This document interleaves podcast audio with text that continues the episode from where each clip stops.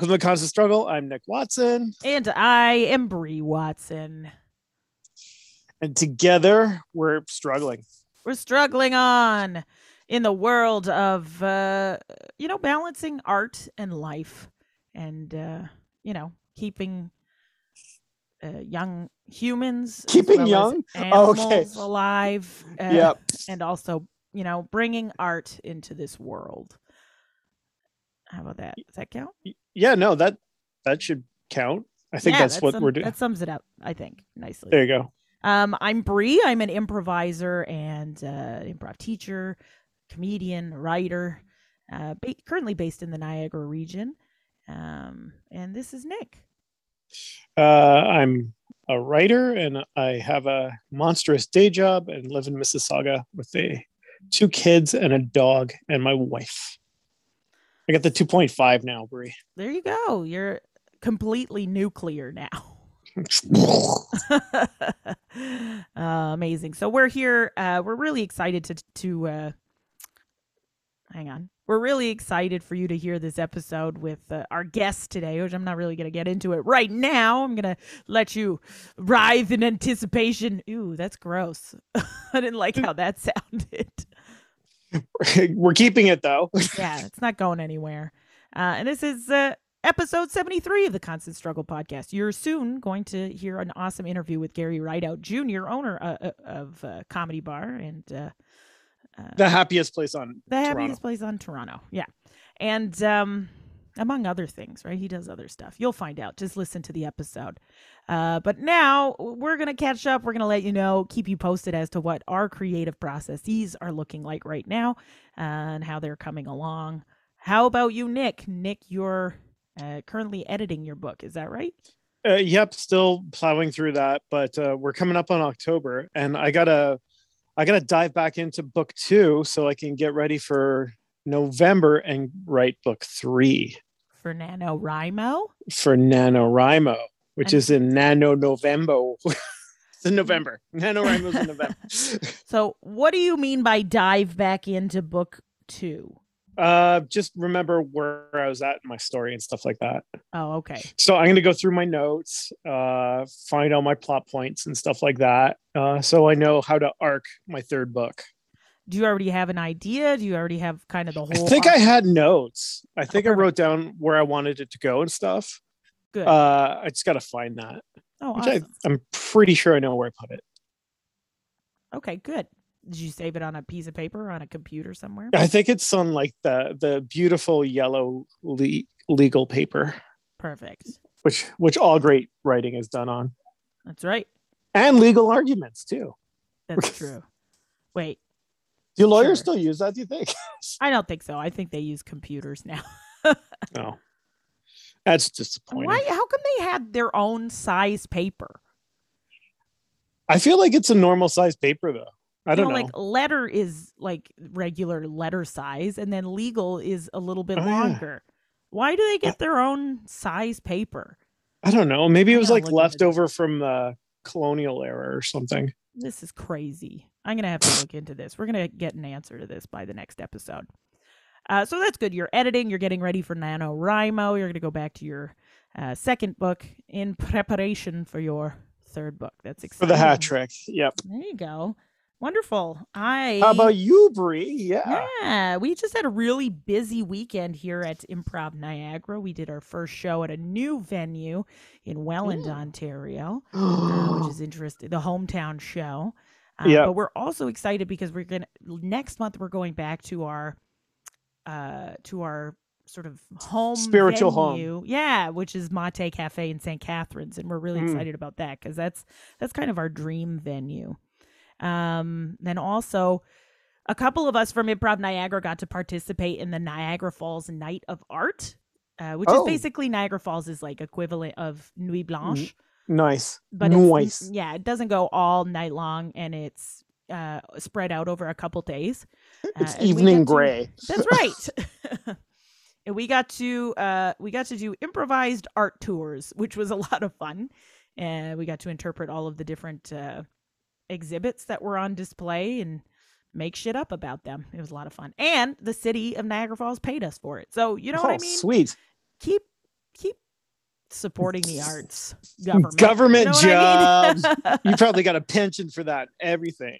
yeah three the pension from from working four hours it's something It adds up. it sure does yeah um and then what else um a bunch of stuff we're uh, i think it, it's looking like some uh, some Body team wants. Sorry. told me yeah it's looking like somebody once told me the world was gonna roll me uh the corporate i want to say corporate corporate like workshops and team building and that kind of stuff seems to be um Coming back. up or- again. Yeah, I think it's starting to pick up again. So that's uh, I'm hopeful for that in the future. We've got a couple bookings in October. Um, I did a workshop. People for are the, are ready to smell each other again. That's right. I think so, and spit on each other. yeah, Yeah, that's what I remember of the before times. spit. Lots of spit. Mhm. Um, we also, oh yeah, I got to do an improv presentation for the Greater Niagara Chamber of Commerce. Was a lot of fun. So we're just Nice. getting, yeah, we're just getting out there and trying to do as much stuff as we can safely, of course. But I think it's kind of nice now that they've got the proof of vaccinations. To be honest, because you know that everybody in the building where you're doing your show is vaccinated. So there's less like looking over your shoulder and stuff. yeah. Um, that is provided that uh, people don't sneak in from the side door um, or anything. Wearing like their their COVID burglar outfits. That's right. That is right. So we're uh, yeah, I'm talking. Oh, and recently, this is exciting for the writing process. I recently started having uh, week a weekly writing date with a buddy of mine, Lara Johnson. Shout out. And we spend uh, just an hour Mhm. working on a writing project. Uh, and this week I was I looked at a scene from that screenplay I'd written or for the pilot I had written, and I've completely like changed mm-hmm. a scene that needed to be changed, which I think is putting me on the right path for getting a better ending out of it. So Oh, cool. yeah, That's nice. Yeah, cool. yeah. So I mean, it's not a ton of time, but at least like when we're there, we've committed to not doing anything other than writing, which sometimes mm-hmm. is hard to do on your own. So it's mm. good to have a buddy to help you. It's almost like a gym partner, right? Yeah. But uh, yeah, but but it can happen on Zoom, and you don't have to move your body at all except for your fingers. so that's my check-in. Then the only other thing to report is that I'm going to Banff tomorrow. Woo! Alberta. Yay. Yeah, well, hopefully we'll be out in the mountains and away from Yeah. people. And since we're Yep. vaccinated, I don't know. We'll just mask up and try to not get sick. Avoid everyone else. That's right. Luckily, it's our anniversary, so we can do that. We have a good excuse to do that. hmm Everybody, stay away. Bam. Bamf. Yeah. So that's my update. Noise. Uh, So- this- what? What? Should we should we roll into the epi then? Yeah, let's do it. Uh, I'm excited about it. Nick, you you seem to get a kick out of this. And did you see what I mean when I was like, you two kind of remind me of each other ish? Oh, I completely disagree. Uh, he's successful and he che- achieves goals that he sets out for himself.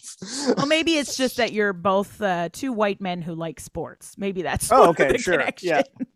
I mean, we do share that unique bond that it's so so very rare. uh, well, you would you have goals and you work towards them. and never come close. yeah, okay, sure, sure. Yeah. Uh, like Gary hasn't written a novel as far as I know. Anyway, it doesn't matter. This isn't the put. This isn't the comparison pod. No, is this is like let's take the steps down into the comedy bar, open up the door, and absorb. Take in the journey and the experience that is comedy bar. It's This a happy place A happy. and a silly place. It is.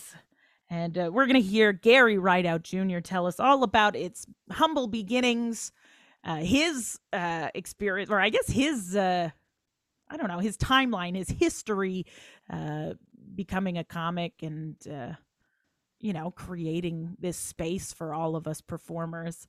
Uh, and, and, and, and maybe some hints at what's to come in the future. ooh, I like that teaser.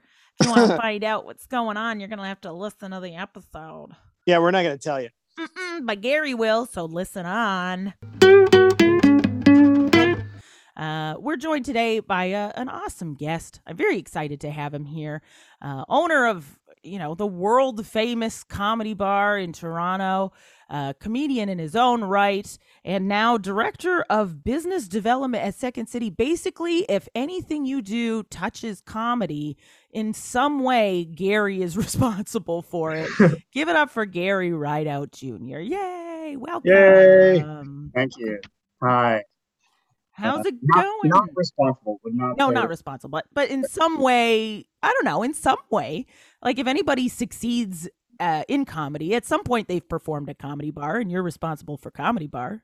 Ergo, you're responsible for their success. You you made these comedians happen, and it's on you. You're financially liable for them. It is a direct link. Yeah. uh, that's awesome. Well, thanks so much for being here. Oh yeah. Thanks for having me. This is uh, fun.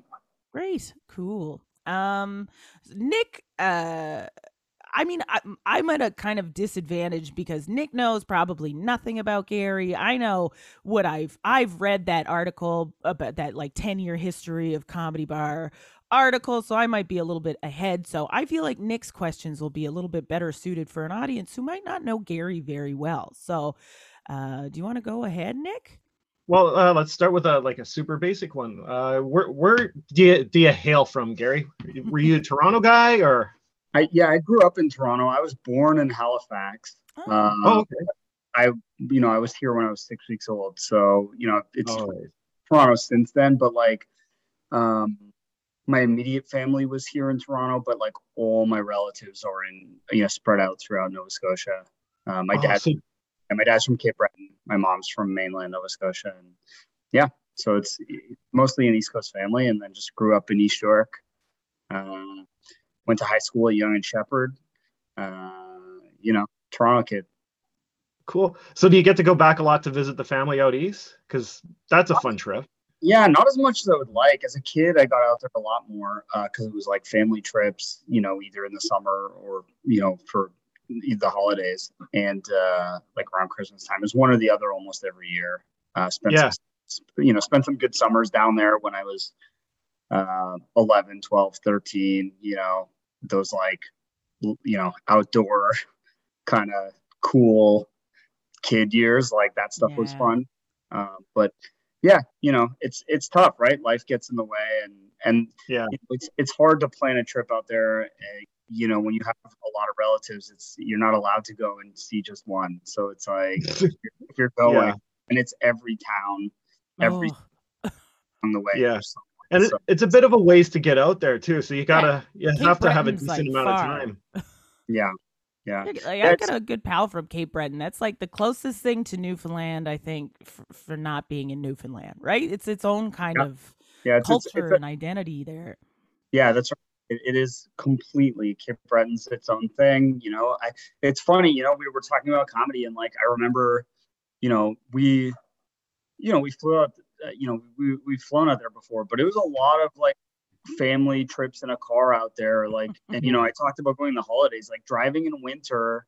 You know, and through Quebec and like being, you know, through New Brunswick where it gets down to single lane and you know, you're small enough that you, you know, you can barely see over the back windows and like uh, you know, just like wild, you know, wild times like getting a flat in the middle of nowhere and having Oh, to walk up to a farmhouse and like Oh, borrow a tire or something, you know, just like weird stuff. And I, I remember a lot after being a kid. I remember my dad, like, you know, culturally, you're talking about Cape Breton, and you know, my my dad would play these like cassettes in the car that were like this like thing called like the time review or something like that. It was like an East Coast comedy thing from, you know, the 70s or 80s, and it was like they had song like it was like you know it was like a sketch kind of revue thing that had songs. And like I remember some of that stuff from when I was a kid like in terms of being a comedic influence was like finding this stuff so funny because I was like seven or eight years old and it was like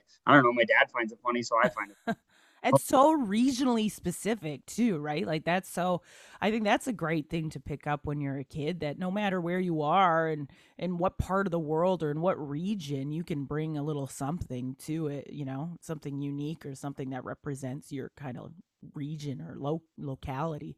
I know like Welland, Nick and I are from Welland and there's a lot of uh I think there's a lot of comedy around Welland. So I think we could Yeah, it's such a dark place. You need a, a good sense of humor. it's really fine. But It's uh, getting better. well, that's awesome. Uh, yeah, going out, uh, out out east is such a lovely time.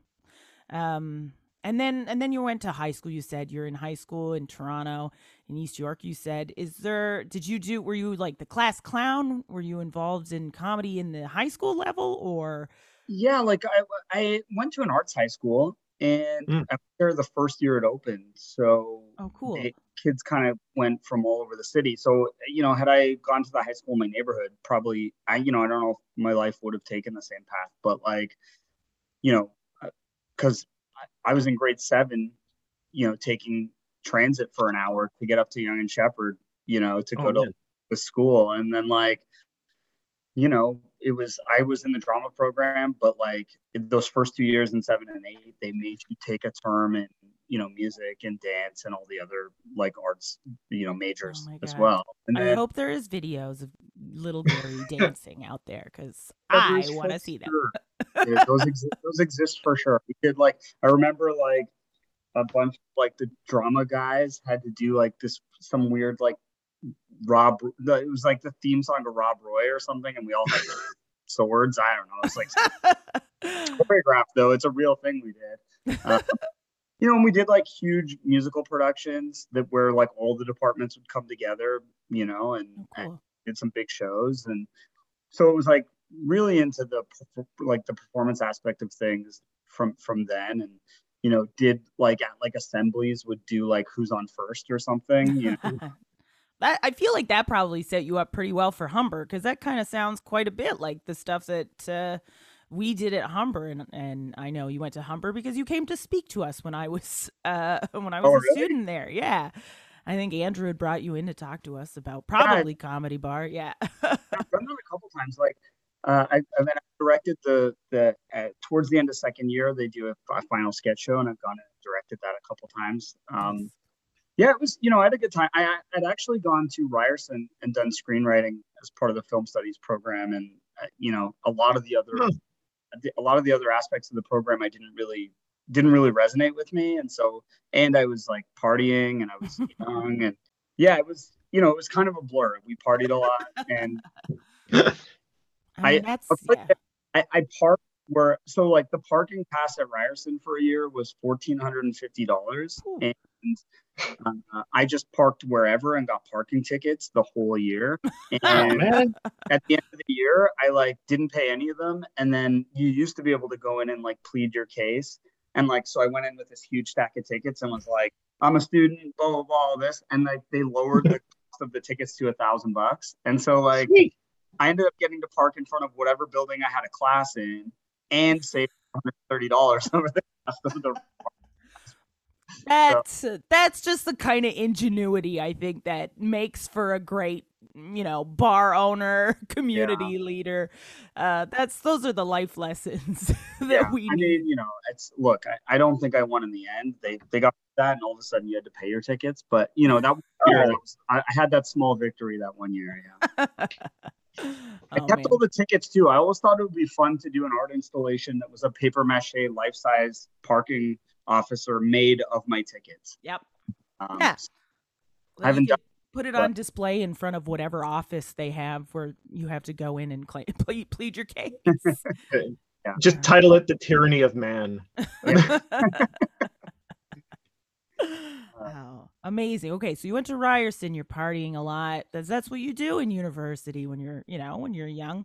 Yeah. Uh, and okay, learned about screenwriting. Then, and did you go straight to Humber from there? I Uh, did, yeah. I like, uh, yeah. I'm trying to remember what the timing was. I don't know. Yeah, it was I, sometime like in the at the end of the first semester or something, or you know, that was when I saw the ad for Humber being a thing, and so then I applied there, and um, Was it in Yeah. its kind of earlier stages? Was it still It- the one year class or was it still the two year one? It- it was we were at the north campus so it was early for sure and i think that year you they had like a one year option or a two year option and i think because i had the year at ryerson i could kind of pick and Hmm. i just thought one year wasn't going to be enough so i did the two year and then the two year was primarily full of people that were coming straight out of high school and and you know I, it's not a lot but that that difference of a year or whatever i just felt a lot of pressure to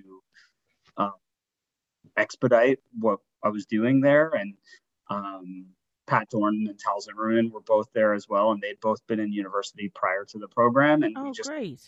kind of gravitated towards each other as three people that were like interested in working in the industry before school ended. And so we ended up starting a sketch troupe together, and we started doing shows out. I think early on in the program, they, you know, they from a philosophical standpoint, they hadn't really figured out if they wanted people participating in the community while they were at school or wanted them to wait until they were done and then be out in the community. And we were like already really pushing to get out there and do stuff and Yeah. and having some, having some success with that. We were doing shows, you know, we would like rent Tim Sims Playhouse and like do a weekend of shows there. And so, you know, we started getting, you know, a little bit cocky about how we were doing in terms of that. And we, we, uh, you know, you applied to all the fringes in the fall for the following year, and we applied, we applied to a bunch of fringes and got out on the road and, um, was did this was this Todd's lunch? Uh, Is my yeah okay? I've seen the posters, but it was before I got into the Toronto scene. Uh, so this makes I'm like it. The the timeline is is uh, adding up in my brain now. Okay. Yeah. Like, were, Yeah. were there any dedicated comedy places uh, other than like a national chain kind of one? Yeah, so you know, Second City at the time was at 99 Blue Jays Way, which was this huge theater. They'd they'd moved out of the fire hall into this huge theater, and it had these really high ceilings in it, and it was Which is great for comedy. Yeah, well, it's well, here's what's funny. So it had this like amazing grid for the lighting, and at the time, uh, Second City had also was one of the final bidders for Comedy Network against Bell. Like when Ah. it was going to be a channel, they were also bidding to to get the channel, and so people Oh. put these packages together with like all these people like you know sign pledging allegiance to like this is who you, you know getting letters of support or whatever, and so um, Bell had gotten a, a, you know a huge group of people to support their bid or CTV or whatever. They'd done like a, a they had a guy, this guy Joe Bodolai, and he got all these like comics out west and everyone, and they committed to this idea of regional programming, and so they got all the different regions of the country to support their package. And Second City had all their famous Alamed people supporting their their pitch for it. So I always thought when I went in, like when I went into that big space, I always thought like, oh, they probably built it this way so that it was ready for TV production in the event that they got bid or whatever. And Yeah. so a couple of years ago, when I started helping with, you know, looking for a new space in Toronto for Second City, and you know, we were looking at different spaces around the city or whatever, and I had this conversation with Andrew Alexander, and I was like. I always thought it was like that because uh, you guys had the TV bid, and he's like, "Oh no, that was just a mistake in the drawings." just- No, I just didn't. I didn't. I couldn't tell that that's what it was going to be we were. You don't understand uh, the the the layout of the picture. So Yeah. Oh, It was very funny. It was Oh very. man, that's great. Oh yeah, I can't. I'm excited to talk about uh, the new location and stuff. If we could get into that in a bit, uh, but let's stick with the chronological order here. Yeah. I think that's exciting. That Yeah, works. so- So we got out on the road doing these the the fringe tour, and uh, you know, we didn't really know what we were doing. Um, you know, we, we put a running order together for our sketch show. Like we started in Montreal and we were driving from, we finished a show in Toronto, like as a fundraiser. And then we got in this van and we're driving out to um, Montreal. And we were like, oh, we'll put the running order together and get there. And um, yeah, you know, the show wasn't like fully fleshed out yet. Like Oh, we just thought, oh, we just thought we're funny. It'll be fine we had you know so we had this reviewer come and um you know you can kind of go from east to west there's Yeah. a few that, that there's a few that fall out of sync like the atlantic festival but like in general they'd line themselves up that you could go festival to festival if you wanted to and so you know, we we were supposed to be in Winnipeg a couple weeks later, and this this reviewer, uh, all the fringe shows that were also going to be in Winnipeg, he would like fly out early to Montreal and see all these shows, and you would be reviewed when you got there. And so Okay. We showed up, you know, a couple weeks later in in Winnipeg. We were pulling into town. We'd stopped at a gas station, and then like I was getting gas, and then Tal went in to like buy something in the store, and then came out with had, had like a ghost white face, Oh, and I'm no. like, what? I'm like, what? And he's like, I. He didn't want to talk. Like he just did. Oh, open control. And then like we looked at the paper and we had a one star review. Like just Oh. Uh, like, we had Oh to my god. And- uh, and it was a different show by the time we'd gotten there. Like we had eight Yeah. shows in Montreal to figure out what the show was. Uh, and we'd gone to we we did Montreal, we came home to Toronto, did some shows, not in Fringe, just did some shows, and then we went and did the Thunder Bay Fringe, which was insane. And I then didn't know they had one. I didn't know there Yeah. was a Fringe in Thunder Bay. yeah, it's like a three day weekend. Uh, they have this really cool theater there. Uh, the I think it's called the Magnus. Um, and but we were across the street from that in the basement of this like community center, and we had this tech guy, and he's like, he was like, I get all the big shows, and we're like, you guys are probably a big show, and we're like, okay, and there was like 150 chairs in this basement. He's like, I'm gonna add more chairs, don't worry. And then of course we opened to like, you know, 15 people or something. and like one of them was our bill. So like we, had two billets. We had to set like they somebody wouldn't take us all together. So we like Oh, and Pat was staying with like this guy that was like, you know, Bill Murray and Caddyshack, but he was like renovating his own house. And so, like, This guy would be at 6 a.m. start like working on like would come up with these like sugar uh sugar donuts from like you know the gas station gas station, yeah. him up and offer them to him and then start like renovating his house. And like Tal and I were staying with like this incredible baker who was just like, the nicest lady in the world. Like we were like like you know dream you know dream location. So like but then she came to see the show and like obviously we were these absurd idiots shit and then it could the relationship changed immediately like Oh no. you could just tell she was like, I, what? Oh, I made a mistake. I, I thought I was, you know, like you think you're like, I imagine for someone local, they're like, oh yeah, these cool artists are coming to stay with me, and then you're like, oh no, it's these buffoons, you know. Whatever. You, you signed a contract. Keep making me these cookies, lady. So you know, she was great, you know, but like she was certainly, you could tell she's certainly the show wasn't what you know she had hoped, and then. Uh, but anyway, you know, we got to Winnipeg. We, we were a different show by then. It was funny, like in Thunder Bay, we so like um we were we had these flyers that said that our show was banned in 75,000 countries, which was like and you would hand the flyers out to people and they would go, Wait a minute, there's not 75,000 So I yeah, oh shit, you're right. like, so anyway, you know, after Winnipeg, we we we you know we stripped out, we took out the show title because we had to pick the show title in like way yeah, like before the show's even ready. Yeah. So we just had some dumb show title that I picked. It was terrible. And then we, you know, so then we just called it Todd's Lunch and we like made a different poster. And then we took that guy's terrible review and we like, you know, pulled a quote from it that was like vague enough that made it sound good. So like he sarcastically said something like, among their big comic revelations is this idea. And we just put big comic revelations. Like and so then we got it, you know, by the time we got to Victoria, the exact same show, we were getting five stars and won the Right. best comedy in Victoria and Vancouver and like had all these lineups outside. But like, you know, we were living off like a jar of peanut butter and a loaf of bread for three days in this van to cross the country Yeah. and like so broke. And then Yeah. And then all of a sudden we were a hit and had these crowds and like it was like you know, we couldn't believe it. Like it what just yeah, what a success story. That's an amazing. incredible Yeah. learning just an incredible learning experience learning about marketing learning about you know simplicity in marketing who your audience is who you're performing for um, you know just great lessons when when you're like in your early 20s so Yeah. Were there like were there comedy boards online and stuff like that? Like, how did people know what shows were good uh, out with like uh Exclaim magazine or whatever those reviews would have been?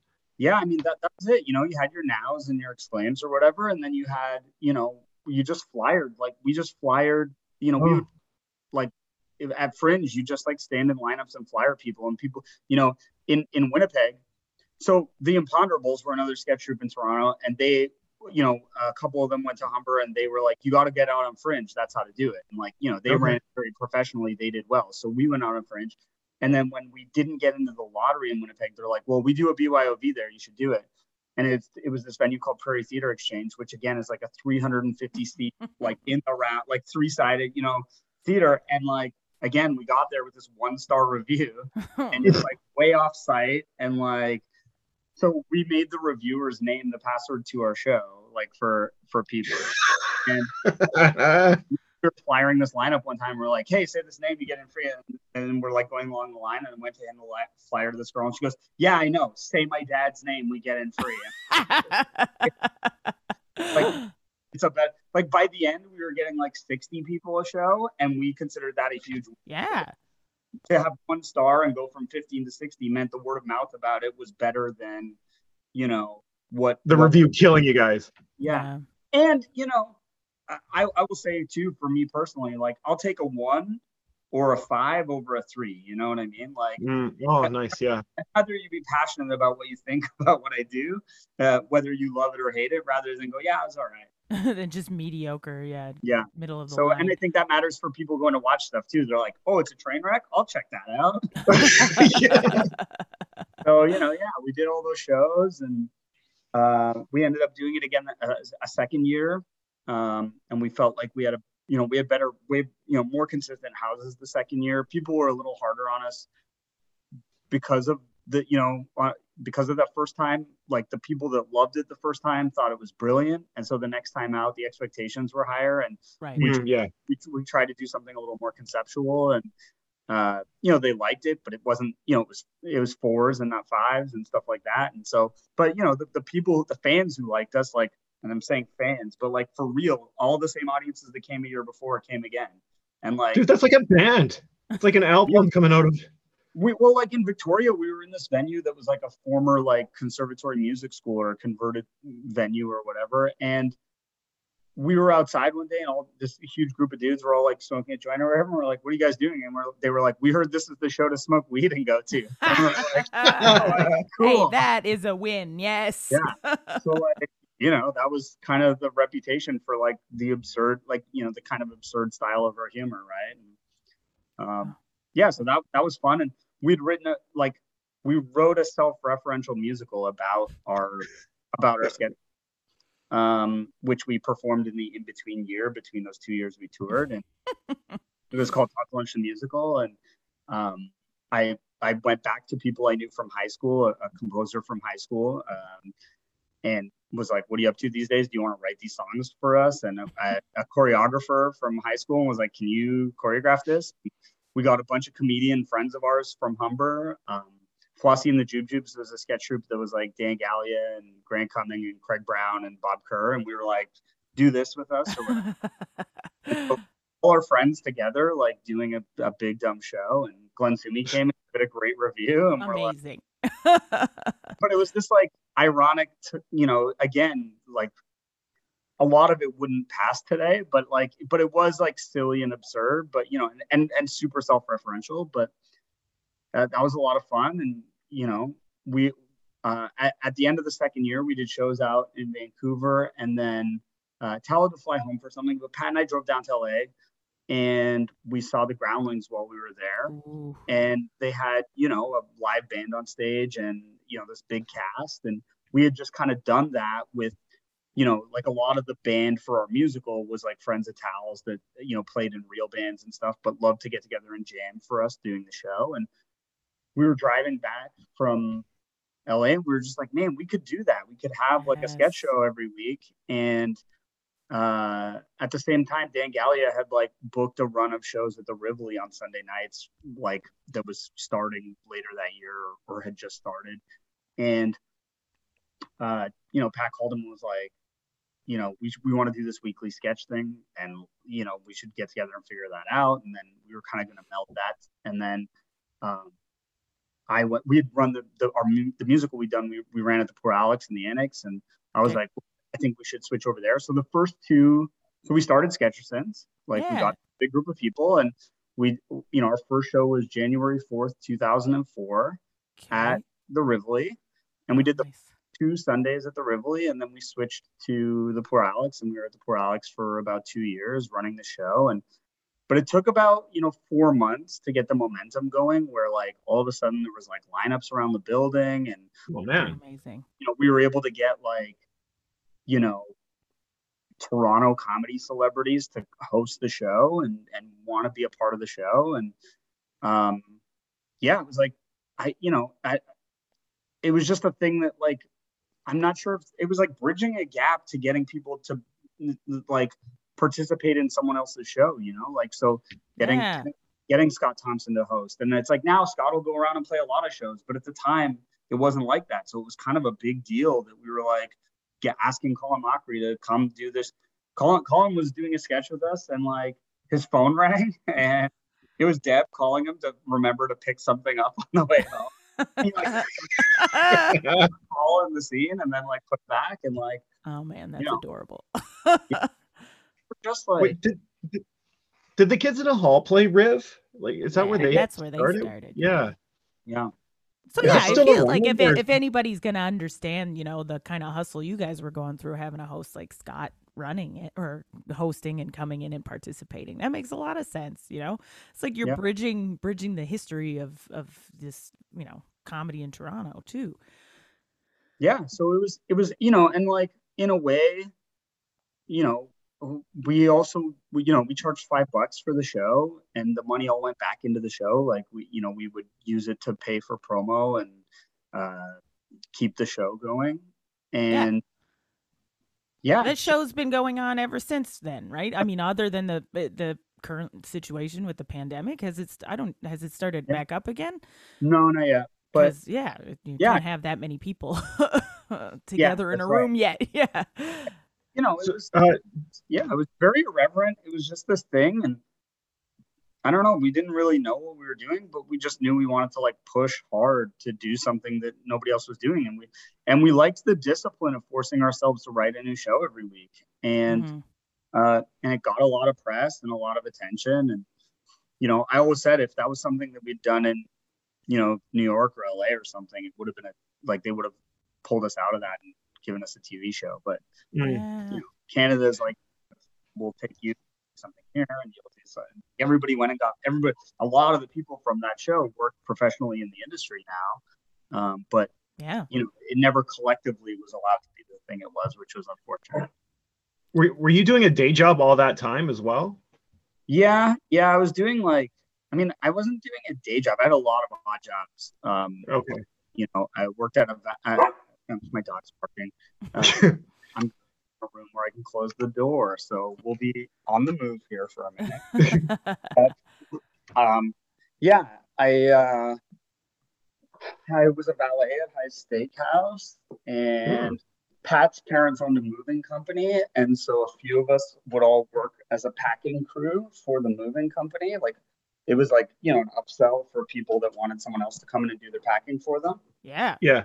So it was always a bunch of comedians and someone like rooting through their stuff and like you know packing it up. well, that, you got to put a lot of trust in people. It was a ridiculous job, but it was you know it was fun. Uh, yeah, so I did that. Uh, okay, so now now we've got Sunday. Well, there was the Sketchersons. When did it switch to Sunday Night Live, or was that just sort of always the same? Yeah, that was always it. We called it that. We were, you know, we were just like, what's the? It was sort of that lesson we got on the road. You know, when we were like simplifying the title Yeah. of our show for the public to understand. We were like, we're gonna do this live show every week, and we're gonna write new material every week. We'll just call it Sunday Night Live because that's the easiest and quickest way the public will understand what we're doing. I get Yeah. it. It's like that Saturday Night Live show, but on a different day. Uh, perfect. And so, at what point did we? At what point do do we find our home away from the poor Alex and into comedy bars? That happened pretty soon after. there was a you know we were uh we showed up one sunday morning at the poor alex and uh, there was like locks on the door Oh, And- Oh. the building was you know they, they put the building up for sale and uh I called the new owner. Like I, I was able to track down who had bought it, and I gave them a call and was like, "Hey, can we just keep doing our show here?" And they were like, "Well, we're gonna, you know, we're just like they were waiting on like whatever permits or whatever they were gonna do, Yeah. like, whatever decision they were gonna make." So we were the only thing in the building for that lasted for about eight more weeks, where like we did get to keep going as the only thing in the property and the old owner had ripped out most of the stuff. So it was like, you know, it was uh, a you know stereo system from my house as the PA, and the lights were a bunch of like, you know, regular lights and Christmas stuff, and like checking the show, a power bar and plug, and like you know all these like outlets. It was very homemade for those eight weeks or so, and then we showed up finally one day, and they were like, "No, we, we've started like demolition work. We're, we're gutting." And so, again, no notice. So we went across the street to the Brunny, and there was a guy like mopping up over there. And I was like, "Can we do a show here tonight? Have people coming? Like we have a crowd coming." And uh, he was like, "Oh, you got to call the owner in Ottawa." And so like he put me on the phone with this guy, and I was like, "Hey, we're gonna do a show here tonight. A hundred people will be here, and you know, I don't know, we'll, the, you'll sell a thousand bucks at the bar." And he's like, "Can you sell two thousand? And I was like, "Sure, man." no idea if we could, but I was like, yeah, man. And then uh, he was like, all right, great. I was like, you just need one bartender here and like this guy if you want. And like he was kind of like a manager at the time. And uh, they were like, okay, great. And so we did it. And we had a huge party that night to make sure we hit this number. And then they called me, like the, the, management called me the next day and they were like, do you guys want to keep doing that? And we were like, yeah. and because like, didn't know, you know, we liked staying in the neighborhood. It was immediately across the street uh, from from where the poor had been, so the audience knew where to go. And that back room had this neat stage in it, and there was a hundred chairs in the basement. We would have to walk a hundred chairs out of the basement every week to set up. Hmm. And we built these flats as the wings of the stage, and but but there was this like VIP area that went along the back wall, and it was like an L shape to the stage in the corner. And so once you got past this, like, you know, I had one curtain that we hung next to the black, and that was our backstage. But like at the Poor Alex, we al- always did the show first downstairs, and then we went to the bar upstairs and had an after party after, and we would have a, our musical guest play, or and then we would have karaoke or something like. But when we got to the Poor Alex, we were like, we can just go grab a drink while we're doing the show, and it just everybody got looser and like oh, nice. because you could go grab a pint and you're like leaning over the railing watching the scenes with the audience. Like it was uh, like the energy was so great in there. And then they, they were like could you do anything on other nights? And i was like yeah sure. And so you know i uh, we started running wednesday nights where we were getting it started with four different troops having a monthly and then i doubled those nights up. So it was eight troops and it was two every wednesday having like an 8 and a 9.30 or whatever. And that was like the start of me figuring out that like there was an appetite for a gathering place for everyone to do comedy in the same place. And Oh so God, you guys, that, that's like a unicorn landing at that guy's bar. It's like, oh, would you like lots of money from out of nowhere? Well, the, you know, the Brunny was like, I mean, for them, you know, probably Thursday, Friday, Saturday, they were doing, you know, ten thousand dollars a night of like student drinking, you know, and then they were closed yep. the rest of the days. So like, or five thousand, whatever it was, you know what I mean? Like, our number was a small number, but they were closed those days anyway. So like, Yeah. having Wednesdays and Sundays and making it a five day week for them when it used to be a three day week. They're like, it's just free money, right? So yeah. they, yeah, they liked it. And we had free reign to put sit someone at the table by the front, and there's like a little curtain there, and they were able to charge for tickets, and that was the, you know, that was like I said, that was the start of figuring out that like everybody wanted to, you know. When, when I started in comedy, like I said, you could like rent Tim Sims maybe once every six months to get a Mm. run there, and you could do a show at Clinton's.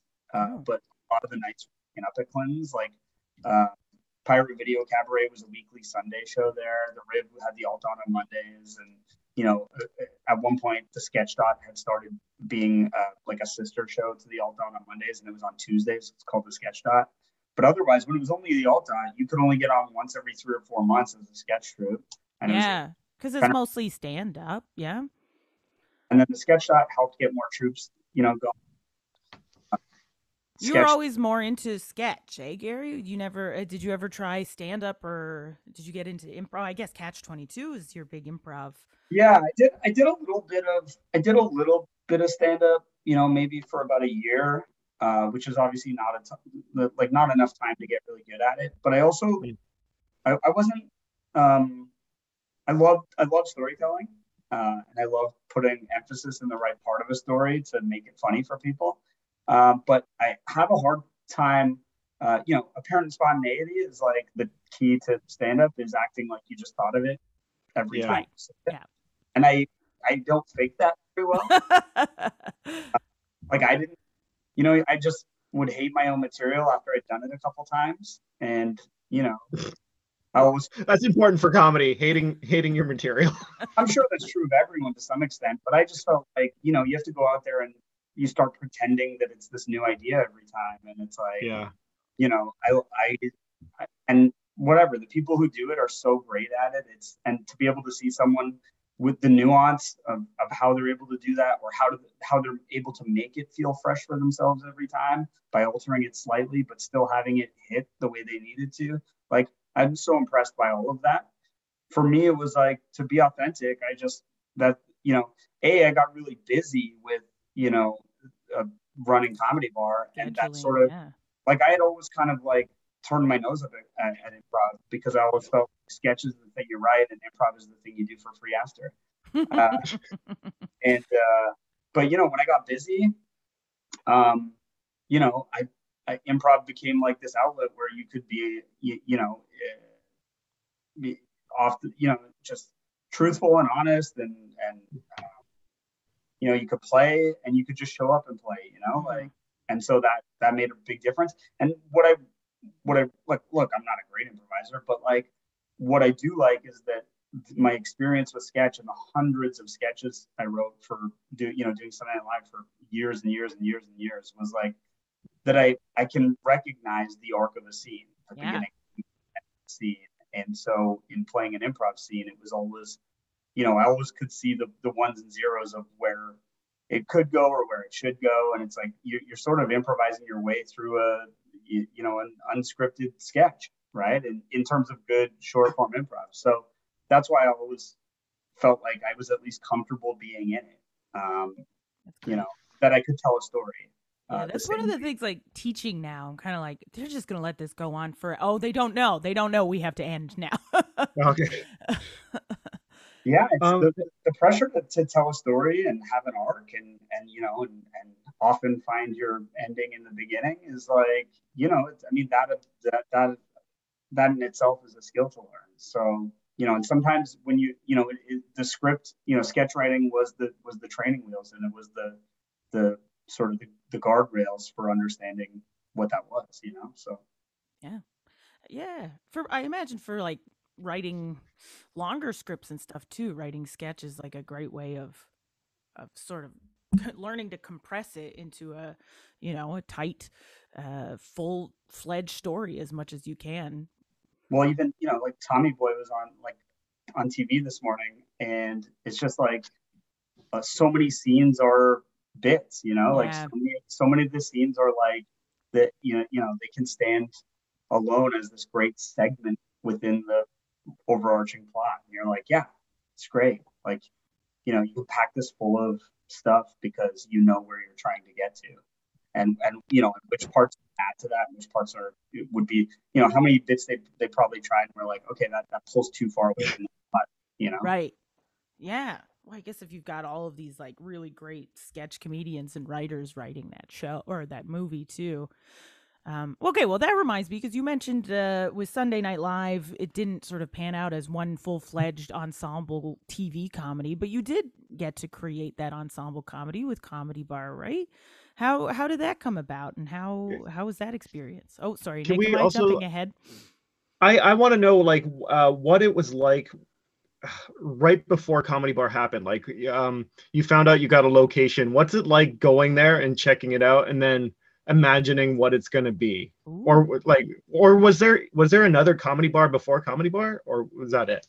No that was it. We were like you know we were doing shows um at the brunny uh, well after the brunny we went to diesel playhouse. So uh you know they had set the second city had closed at that location and uh they decided to open it as diesel playhouse so they could run evil dead there. And um Evil Dead ran there forever, Evil Dead the musical, but then they were like looking for other supplemental stuff to have in there. And we're a great thing because we were Sunday nights, you know? And so, um, you know, one of the producers running that space came to see us at the Brunny one night, saw our big crowd, and was like, Do you want to come do this down here? And I was like, Here's what we need. We need our own office. We need a place to have rehearsals, and we need you to hire us a publicist because we don't want to do it for ourselves anymore. And if that, Fair.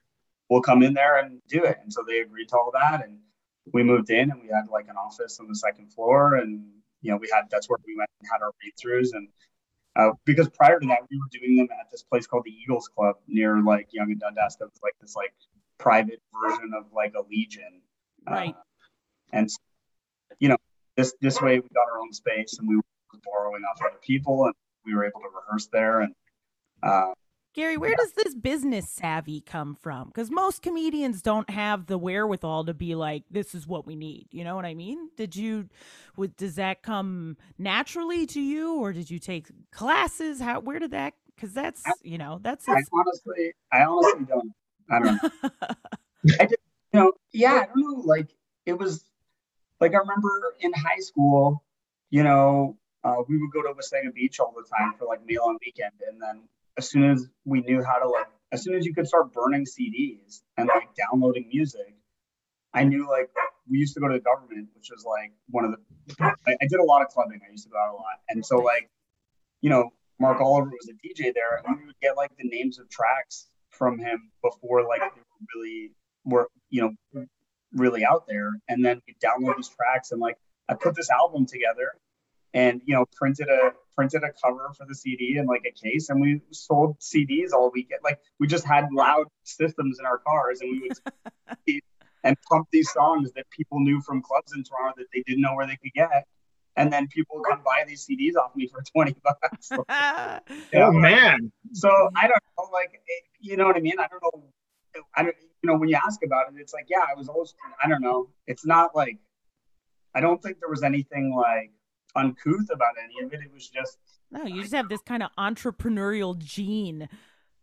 Yeah, I guess. Yeah. That's so a... I just always feel like you know I don't like sitting and waiting for someone else to decide for how something can happen for me or not. And so if you're sitting, like I said, if if you're creating your own work, then you're never out of work. So, you know, that's that was kind of the motivation. And I was that hustle was like, let's make our own shows, let's produce our own shows, let's, and it just kept evolving more and more from that, you know. I love um, that.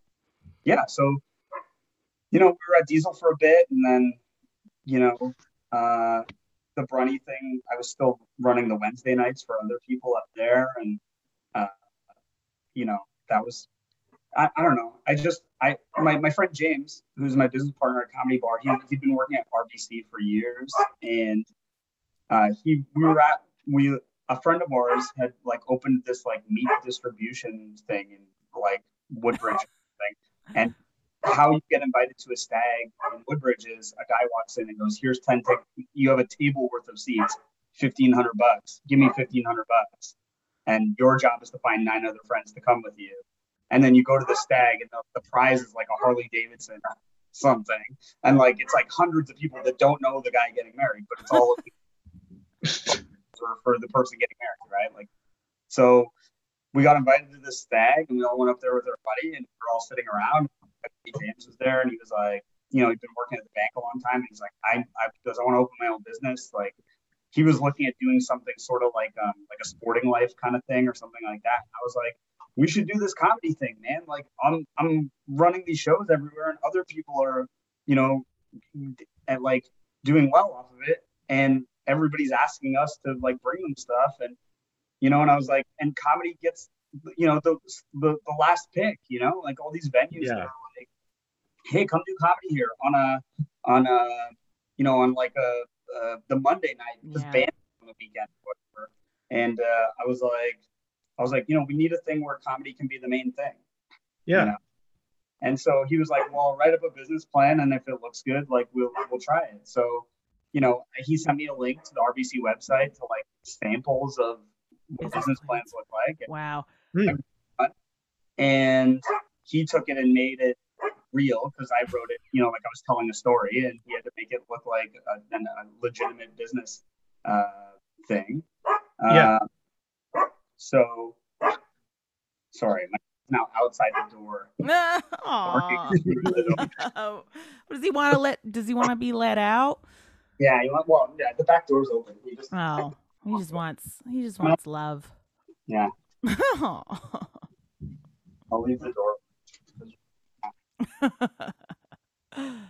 I gave him a bone at the start of this, but I guess he chewed through it already. it's a big dog. He, you know, probably goes through them pretty quick. Oh, pretty puppy. But Okay. uh, yeah, so you know, so we worked on the business plan, and um, yeah, we ended up, uh, you know, getting, you know, get getting someone to give us a little bit of money, and uh, I think our initial borrow was like thirty five thousand dollars, and but by the end, it ended up being like almost times that, uh, How many Yeah. times that? Sorry, you cut out. about twelve times that much. Like it was a Holy shit. ended up ended up being almost four hundred thousand dollars. Um, but you know, we didn't know that at the time. We thought like, oh yeah. And what happened was we were doing those shows at Devo, but then on Wednesday nights we would all uh, load into cabs and go up to Hurricanes to do karaoke. And I was walking back to the subway from doing uh, karaoke at Hurricanes, and there was a for sale sign Wow. in the window of this Eritrean restaurant at Pool Hall. Uh, and I, the first time I walked by it, I looked at it and thought about it, and I kept going. Uh, Yeah. like- and then the week I walked by again, I was like, I'm gonna go look in there. And then, you know, from outside, it didn't look like much, but once you get down the stairs and inside, it opens up and there's a bunch of space. And I was like, oh, this could work. And so, I imagine just like angelic voices Yeah. calling you in. you know, we made the deal with these guys. This is Hudson, you're unbearable. So we we made the deal with these guys, and then uh, you know, to, to your point, we were like waiting around to get started. We thought we were gonna paint, like put on a fresh coat of paint and open in six weeks, and instead we had to gut it, and you know, it was like operating illegally for years. Like it wasn't even like pr- there was no ventilation system. We had to like Yeah. let's all the floors and do proper plumbing, and like so we gutted it to nothing, and it took 55 weeks until we opened again. Ugh. Holy shit. So, and it was like a full, proper, you know, everything that had you could expect to have to be done in one of those like Reno shows. That it- it happened. Oh Ugh. my god. And I- Julie Dumais had start, was doing Project Project at the time. We were doing those shows at Unit 102 on Wednesday night, and then we would go from Unit 102 up to uh, up to karaoke. And uh, she wanted to do uh, the Combustion Festival in May of that year, and we got so we yeah we got Comedy Bar I think in October October 23rd of 2007, and we didn't open until November 8th of 2008. Ugh. But earlier in 2008, around May, Julia wanted to have this combustion festival. And of course, when we got to space, I'm like, yeah, book it, go. We'll be ready by then. And then all these flights were booked and people were coming. And we had to go to our contractor and go, like, uh, which was James's dad, and, and go, like, uh, hey, like, we have to have this improv festival here in two weeks. And he was like, absolutely not. And I was like, well, it's happening. So we have whatever we can do to make this place safe. And then he's like, he was like, well, I'm taking that week off where I'm not coming in here at all, and we'll just get it as ready as we can get it. But you know, like the, the you know the washroom had no ceiling on it, and mm-hmm. like there was like one single toilet people would line up at, and then we had another toilet that was the one we used for construction. But it, we just put a blue tarp around it, and I was like, okay, anybody can only peeing, guys, guys in line, if you're peeing, okay. It was like the bar Man. A folding table with a couple buckets of ice and bottles of beer in it. We were just like, we're, you know what I mean? And that was, but it it, got, it it gave us the revenue to finish the rest of the job. So Amazing. shit. As far as comedy bar goes, hopefully our listeners like are familiar with it and they love it and they come frequently and they've started coming back now and it looks incredible what you've done to it over the course of the pandemic. So coming back to it, it's almost like this fresh, beautiful new space. Um, How? What? What about? Um, and and now you've got a new role with Second City as well. Yeah, we should end with the new project, Avery, and then And then talk struggles, or I guess we've mentioned a few. I, no, I think we've covered some struggles. Like, Okay. Yeah. Yeah. Yeah, okay. Yeah. So we've got comedy bars back open now.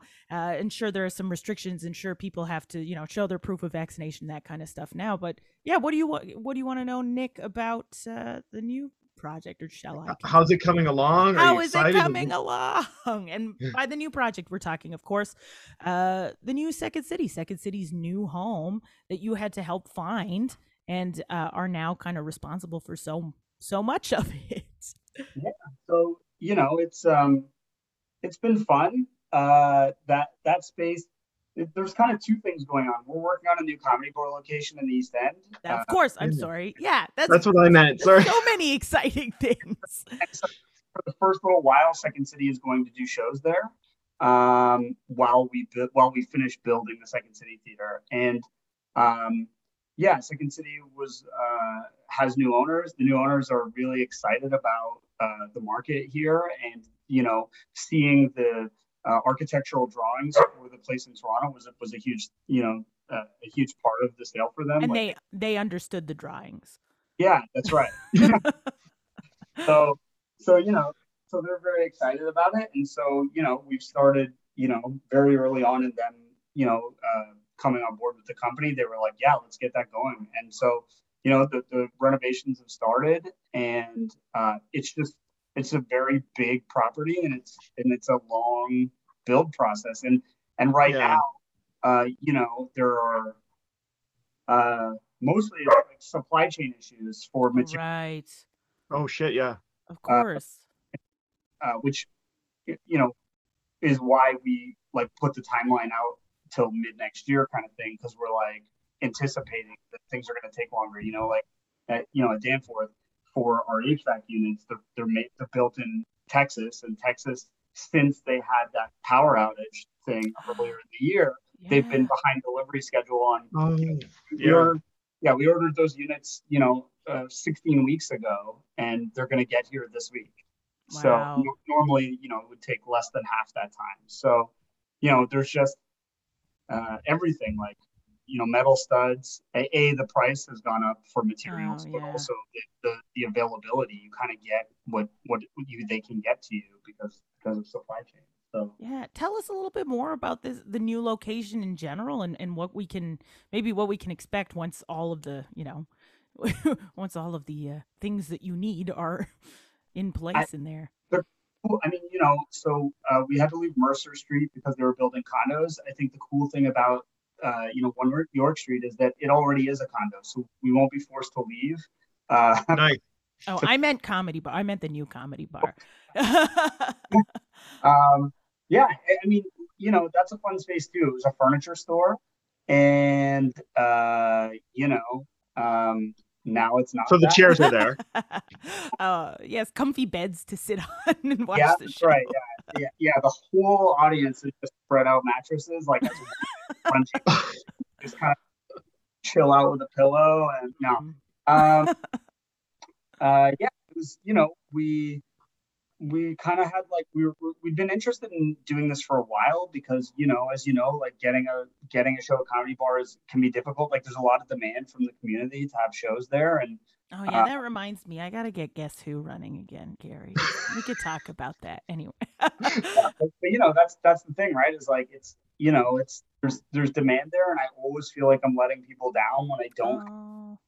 for them because it's just you know and it's I think every single person is like, oh, I don't know why he doesn't like me or something. It's like oh. the spots are gone. I just don't have any, you know what I mean? And I and I I have a hard time, you know, I should just reply to people right when they email and be like, I don't have anything, but I, I try really hard to make it work or to see if I can shift something to make it work. So then sometimes it takes me longer to get back to someone because I don't want to disappoint them. Yeah. And oh, you, you know, have a cajillion people writing to you at all times. It's yeah, it's it's pretty like the demand is pretty high, like and you know a lot of people are good producers. I love everyone's ambition, and I I love the model. Like you know, I love the idea that again, it comes from my own, I you know, sense of needing to work for yourself and not wait for someone else to book you. Mm-hmm. And so if people have that ambition, there, there's revenue to be made, you know. Mm-hmm. Um, and I think you know I'd love to be able to do more of that. I've there's been also been comics who are like, "Can I put you down as a reference so I can get a mortgage for a condo because wow. I because I make money at Comedy Bar?" And I'm like, "Great, that's great. Yeah, like I love that. Cool. You know, we're never going to be your entire revenue stream, but if we can be a part of, you know, the that you make every year that supports your lifestyle, I I appreciate that. So Yeah. Yeah. See, I told you, Gary's responsible for people's success and, Uh, and but yeah, livelihood. Uh, one thing I think is very interesting about the new location is that it looks uh, accessible, and that seemed to be an issue that came up a lot at Comedy Bar, um, at least the one uh, at Ossington. So, i- is this one going to be a little bit more? Ex- I know we're jumping into. I should have maybe. It, no, it is. about Yeah. this question. you know, this is, and it's something I like. It's so funny. uh, You know, it's not funny, but like when the pandemic was happening, one of the conversations I had with our city councilor in the West End was like, you know, there because there are like funds for this kind, of, you know, you know, to, to convert your space, and they've just been closed the whole time. And I'm like, while all our businesses are closed, wouldn't this be a good time to be investing in this kind of like infrastructure and upgrades? Yeah, man. And you know, Nick just applauded. He he stuck back and applauded.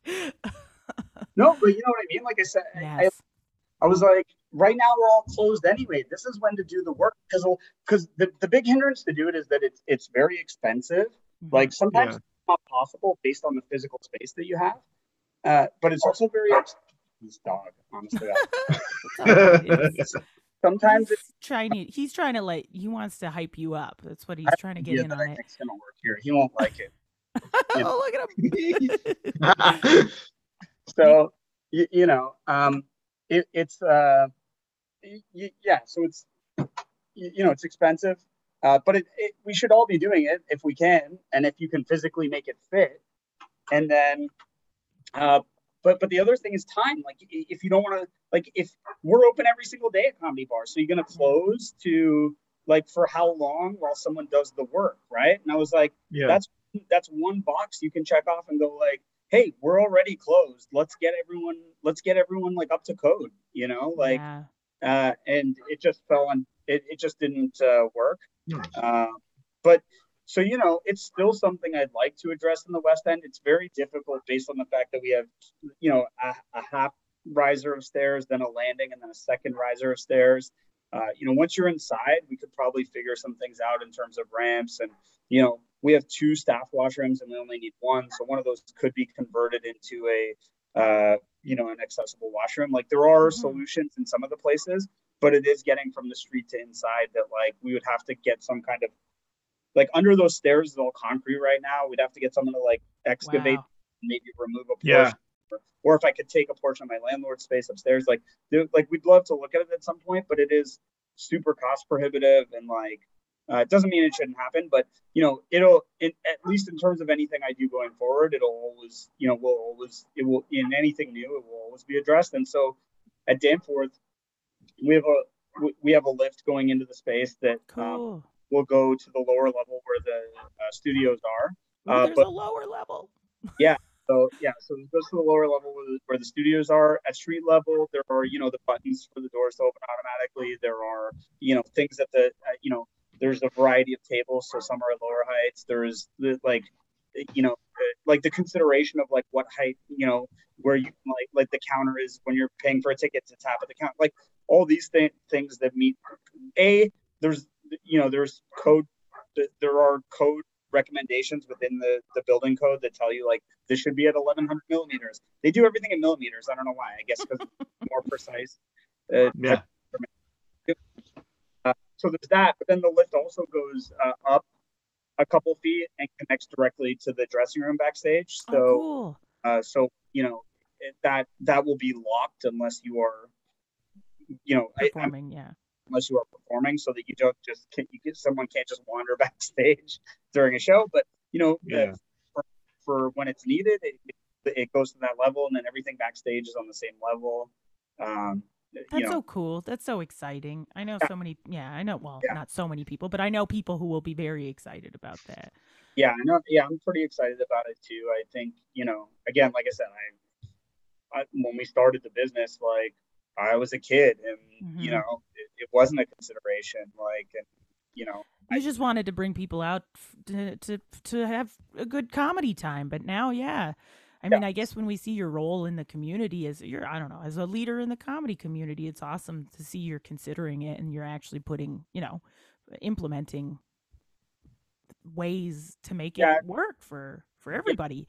In the meantime at, at comedy bar in the west end we've tried to you know because not everything is about physical accessibility like Right. that it, that is a huge one but we've also done you know you know sensory friendly shows and some things like that to to address some other uh you know accessibility concerns right so Yeah.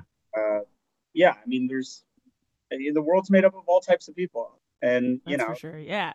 try to you know make it work for everyone And when is the when is the space on the Danforth opening up? Do you know? Do we know? Do we have an official date? we're getting close Okay. getting close um we're hoping to announce HVAC. Yeah, uh, yeah, that shows up, that shows up this week, uh, which is good. Uh, we're uh, the work is fast and furious right now. Like there, there's a lot of crew, like a lot of crews on site, um, uh, in all the different you know subcontractor departments getting stuff done, and um, we're hoping to be able to make an announcement uh, in about a week or so. Uh, That must be good uh, because Second City's using it. uh, You know, it's it must be they must be chipping in to a certain degree. I don't know if that's the kind of thing you're allowed to talk about. I was going to say compared to when you had to gut comedy bar and it was just kind of you and James. You know, ho- the, the evolution of it, the process, hopefully, is a little bit easier, maybe easier, better. No, no, not No, at all. Okay. uh, no lessons were learned. Yeah, no, you know, from that perspective, it just started to make sense that uh, because, you know, the York Street project for various reasons was delayed, the, you know, Mhm. because of COVID and because of the sale and stuff like that, that, you know, timing wise, it was going to take a little longer to get them up there. And, you know, um, we just, you, you know, I mean, if Comedy Bar wasn't already open in the West End, it, you know, might be a different conversation we're having, but it's like, you know, I, I, I mean, Second City is so historically significant to comedy in Canada and in Toronto, and uh, Yeah. I think it's important to have it back open, and you know, and it services a whole segment of the community that you know in a different way than Comedy Bar does, and so Yeah. for us, I think just to you know to be able to in the future go like hey remember when second city was here? And like you know it, it becomes like you know a part of the fabric of that space in a neat way. And and it gets those actors back to work and those you know and people back taking classes and Yeah. things like so you know stuff that stuff that otherwise we you know be be this gap uh, you know until next year sometime. And it's like to me there's more balance and more value to the comedy community as a whole. It makes the community more whole in I like that. Oh, I love that. Yeah. Oh, Look there- at the comedy karma. Well, we've kind of gone through the same thing. I don't know if you remember, but at one point, you know, when Bad Dogs lease had, you know, sort of like their their landlord sort of doubled their rent overnight kind of thing on the Danforth, and they, you know, were out of that space. And uh, my friend Julie had just sort of started to run it, and I was like, well, we just finished building this cabaret room and comedy Yeah. bar. You guys can come do stuff here, and you know that was like it was just sort of to keep it going you know and to, to bring everything together. And so they ran there for a bit. They needed more they, they grew like it, it helped them like you know stabilize and they were growing and we were growing a couch bar they needed more space. We needed more space. And we had you know uh, on a on a sort of side adventure we had started baltic as this like nightclub thing we were going to try. Right. we hated that. And then we were like hey if we make this a theater. Do you guys want to go there? And Bad Dog was like, yeah. And so then, you know, we converted it into Bad Dog and they moved down the street. And, you know, so in the same way, I just feel like, you know, helping the community is kind of good for everyone. And my I job that. at Second City is in business development. And this felt like it sort of like made Developing businesses. it was just like a good match for for both of us for for the short term uh, to see brands you know succeed. I mean, we're everything is kind of consolidated to get through COVID, and so you know if we can partner on this in the short term and have them as their our you know resident company, uh, you know, I mean that's an honor for us, and Yeah. uh, you know, the dodge that you guys have each other's back. You know, isn't that nice? It's so nice to see uh, in in you know happening in real Yeah, time. You know, also York Street is so big and so ambitious that I think, you know, being able to go into that with some momentum and rather, you know, rather than Mm. going scratch, I think is really important for Second City to have success in that space as well. And so part of that is, you know, being able to build and grow the team for Second City as it moves it towards that. So, you know, uh, keeping content going and, and having casts up and running and, and, and shows ready for day one when we get in there just, just launches us on the right foot. Yeah, Yeah. I think yeah, people will be stoked about seeing it go from one place to the you know to the brand new space, and then people will be excited to be like, finally, I could see just like a great stand up show in this new space on Danforth. Like, yeah, the hype is for sure and going to be there. York Street is York Street's going to be wild. Like I can't even explain how I can't wait. it's a it's a mecca. It's just Oh, so cool. Um, It's gonna have that new comedy smell, which everyone loves. yeah. well, amazing, the Gary. This is so exciting, and it's so exciting to see such great stuff happening, uh, and and you know how incredibly um I don't know how much we all owe to to you sort of being behind the scenes running all of this stuff. So big huge thank you on behalf of all of the comedians. I think it's for me. It's a thank you to all of the comedians because they they chose to embrace it, and uh, you know they they could have not done that too. You know, we could have Mhm. Could have remained a community of people all doing our own thing in a bunch of different places, and we decided to rally around one thing. And the fact that it's like my thing doesn't change that it's like not everybody's thing. Like everyone Ah. had to make that choice. So Oh man, that's I love that's that. what makes it work. That makes my heart feel full. It's, Uh, it's just great that it exists. It's, yeah. it's like a good thing that it's out there. But how how can people you know follow you and keep in touch and and, and make sure to you know fo- keep an eye on the progress at Comedy Bar and and, and your own kind of in, endeavors. I've got an ICQ. They can no. Uh, we don't post too much. You can go on the Comedy Bar Instagram account. We don't. Uh, we, we post little teasers and hints on there. Uh, we had to do that a little bit for because you know we were we had to post for our uh, liquor license. You have to put a sign on the outside. It's all boarded up right now because they're doing construction inside. But like we had to put that sign there, and we're like, someone's gonna see it, so but it, we had to start staffing. So you know, staff. Uh, so there will be a little bit on there. Um, you know, that's that's sort of it. Is like check out Instagram and uh, secondcity.com. Uh, we're hoping to, you know, be able to uh, have information out to people as soon as possible. Uh, hopefully the end of next week, but it, it could be later than that. So, you know, um, it'll Stay be. tuned. I literally go by the, you know, I'm at the construction site every day and talking to our general contractor and going, "What do you think?" we just want to pick the date once. We don't have to, you know, want to be able to put tickets on sale or get, you know, uh, get things selling. You can't then like shift it on everybody. It's Oh just yeah, yeah. back. Yeah. So, you know, you're trying to predict something that is almost impossible to predict. At yeah, Yeah. least give your enough, give yourself enough room that, you know, uh, uh, some flexibility in there. You know, we all like, we all love to have, you know, unlimited time for them to finish the work and for us to like wander around in its glory before we. It's like I'm sure we'll be hammering nails as the friends are walking in the door. So, and that's certainly how it was last time. So I don't see it. Well, at least consistency is key here, you know?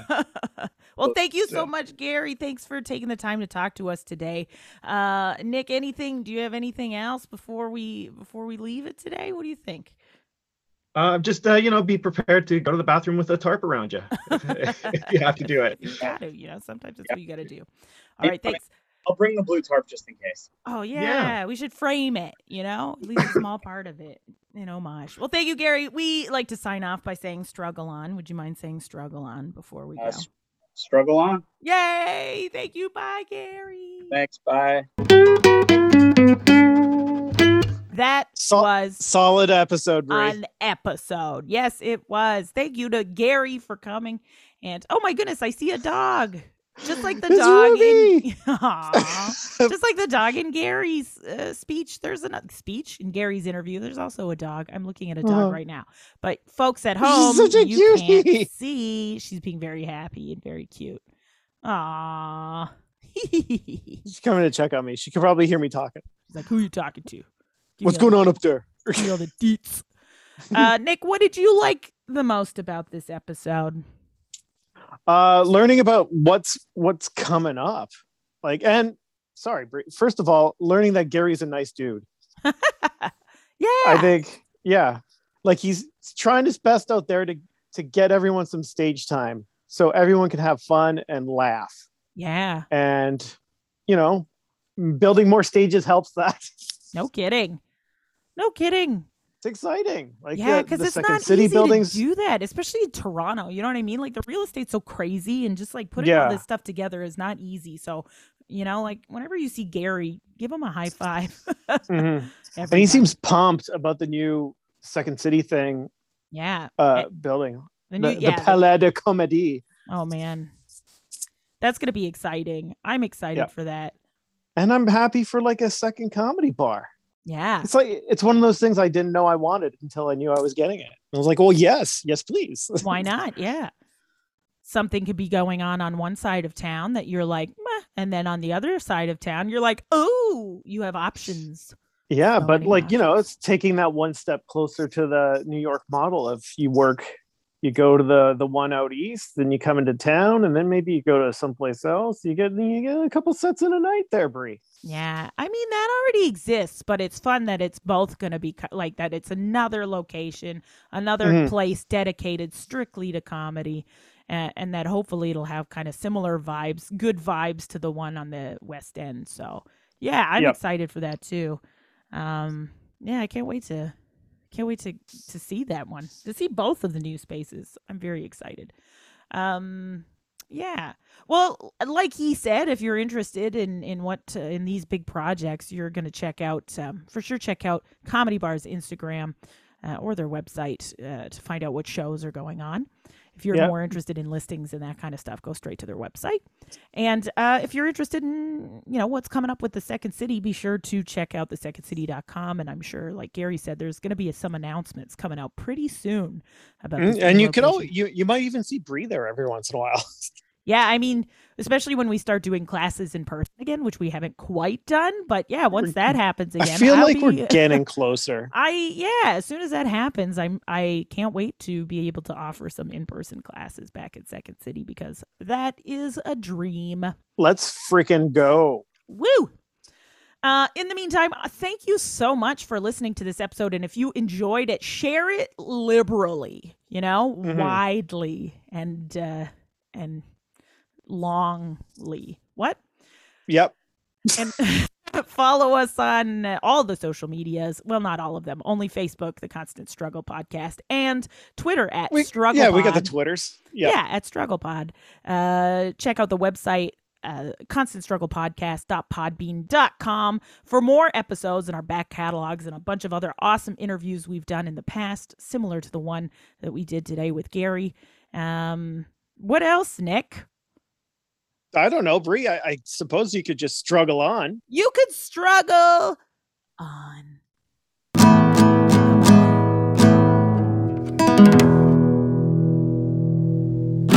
Ta-ta!